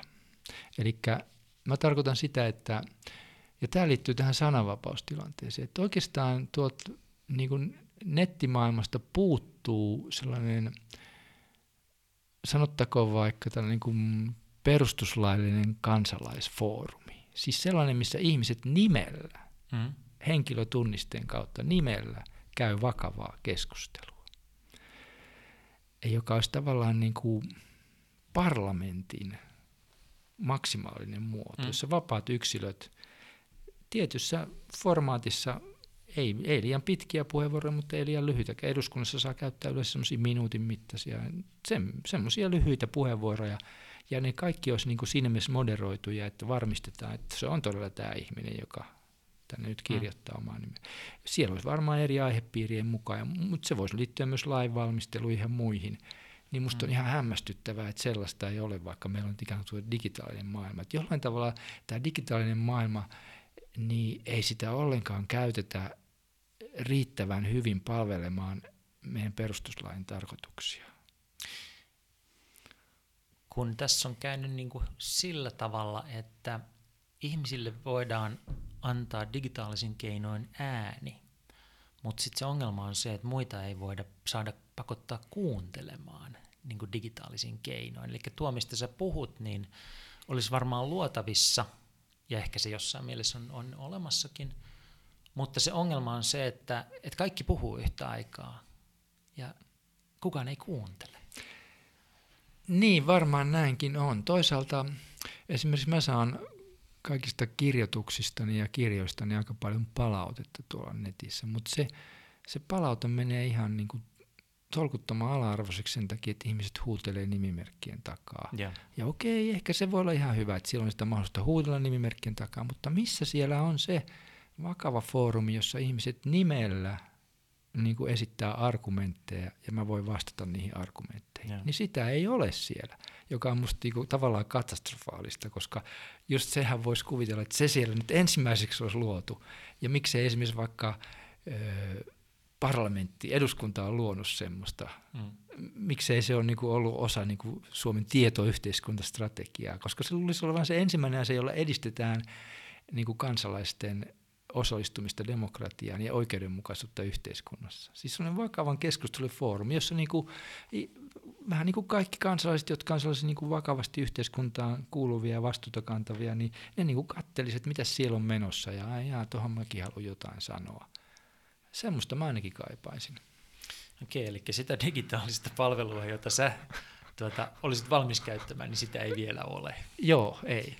No sitten tämä varmaan on olemassa, eli mainitsi joku sellainen kirja, mikä on, mitä sä oot viime aikoina suositellut ystävillesi ja vastaantulijoille. Tämä on hyvä, tämä kannattaa nyt lukea. No se, mitä mä niinku suosittelen monille on toi Cormac McCartin Border Trilogy, joka on mm. siis tota, niin, tällainen romanisarja, joka kertoo niinku tuolta äh, Yhdysvaltojen Meksikon rajalta. Se on niinku myös hyvin ajankohtainen kahden eri kulttuurin niin kuin rinnakkaisuudesta, mutta ennen kaikkea sen niin kuin tavan kirjoittaa vuoksi. Että McCarthy on luonut... Siis ihan, pidät hänen kielestänsä. Kyllä, hän on luonut semmoisen ihan oman tavan kirjoittaa. Kaikki välimerkit pois ja oikeastaan ainoa konjunkti, jota hän käyttää, on ja. Ja, mm. ja ei replikkiviiva ja muuta. Hän on jättänyt kaiken turhan pois ja se kaiken kaikkiaan niin kuin luonnehtii hänen tapansa kirjoittaa. Että hän niin kuin tavallaan, se on semmoista niin kuin, tavallaan käsityöläismäisesti veistettyä, mutta kuitenkin aika runsasta välillä ja semmoista, että sehän onnistuu niin kuin kaappaamaan koko todellisuuden siihen. Se on niin kuin uudelleen realismin taso, joka, jonka hän saavuttaa siinä. Ja, ja jos siihen tuo vielä tämmöisen ajatuksen, niin hän niin kuin saavuttaa sen, että niin kuin havainto sisältää samalla sen tunteen ja merkityksen, jota siihen havaintoon sisältyy. Että hän hän niin kuin onnistuu luomaan sellaisen tilanteen siinä kielessä. Ja se on musta se on erittäin niin huomioarvoista poikkeuksellista. Yllättävä valinta, mutta mainio näinä aikoina, kun joku on ilmoittanut rakentavansa muurin Yhdysvaltojen Meksikon rajalle, niin luetaan tuota kirjaa ja mietitään, mitäköhän sekin tarkoittaisi. Mutta ei mennä tähän näin nyt. Mä kysyn vielä ihan lopuksi tämmöisen pehmeän kysymyksen, että tuota, kun vietät oikein hyvän viikonlopun Suomessa, niin missä sen vietät ja mitä silloin tapahtuu? Ähm, ei ole ehkä mitään yhtä paikkaa, mutta kyllä siihen sisältyy varmaan aika paljon urheilua ja sitten e, yhdessäoloa semmoisten ihmisten kanssa, jotka, joiden kanssa mä voin jakaa sen urheilullisen intohimon. Et se voi olla hyvin monessakin paikassa. Urheillessa. Vielä sellainen, että urheilet sä urbaanissa ympäristössä vai luonnossa? Sekä että, sekä että. Molempia. Sekä, sekä niin kuin vaikka... Missä Suomessa on paras lenkkipolku? Paras Suomen lenkki, paras lenkkipolku. Suomen paras lenkkipolku, no siis Helsingissä täytyy sanoa, että keskuspuisto on kyllä huikea. että se, on ihan, se on kyllä kansainvälisesti katsoen ihan huikea. Ja tota, no joo, siis puhuttiin Suomesta. Joo, puhuttiin Suomesta ja nyt me lopetetaan tämä puhe tähän. Tuhannet kiitokset Jari, oli todella nastaa saada keskustella hyvin toimintayhteiskunnasta sun kanssa. Kiitos, oli mukava olla keskustella.